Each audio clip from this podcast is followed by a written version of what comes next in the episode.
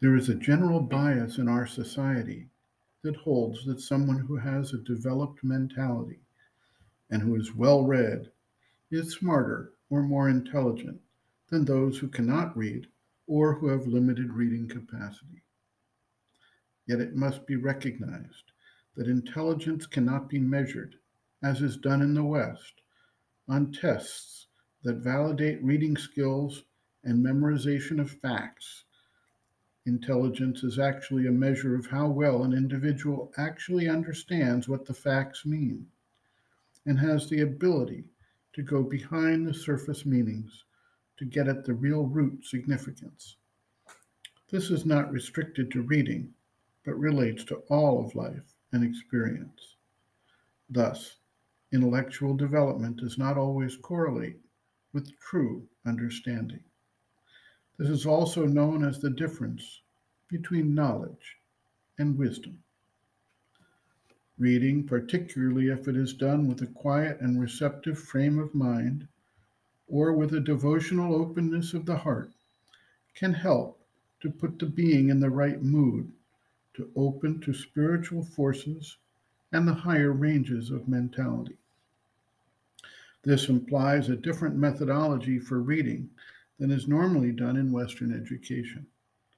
In the West, reading is used to acquire and hold on to factual knowledge or to awaken the imagination to vital experiences.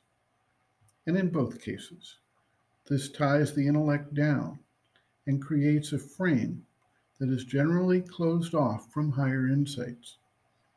Reading done slowly and deliberately, with an aspiration for understanding, may actually aid in the process of spiritual growth.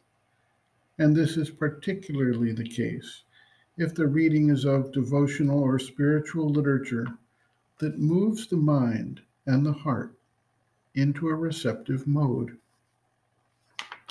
Another purpose of reading may be to acquire facts of the external world, and if used to open up the sense of wonder and deeper insight into the nature of the creation, it can also aid in the spiritual seeking. Certain types of reading can actually become a meditative process.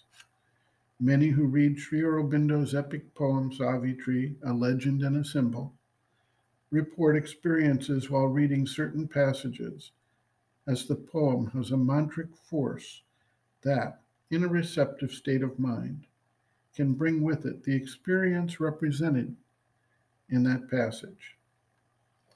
Sri Aurobindo notes, quote, Reading and study are only useful to acquire information and widens one, one's field of data. But that comes to nothing if one does not know how to discern and discriminate, judge, see what is within and behind things. Intelligence does not depend on the amount one has read, it is a quality of the mind. Study only gives it material for its work, as life also does. There are people who do not know how to read and write, who are more intelligent than many highly educated people and understand life and things better. On the other hand, a good intelligence can improve itself by reading because it gets more material to work on and grows by exercise and by having a wider range to move in. But book knowledge by itself is not the real thing. It has to be used as a help to the intelligence but it is often only a help to stupidity or ignorance. Ignorance, because knowledge of facts is a poor thing if one cannot see their true significance. End quote. Reference Sri Aurobindo, Integral Yoga, Sri Aurobindo's Teaching and Method of Practice. Chapter 12 Other Aspects of Sri Aurobindo's Teaching and Method of Practice. Mental Development, Reading and Study pages 361 to 365.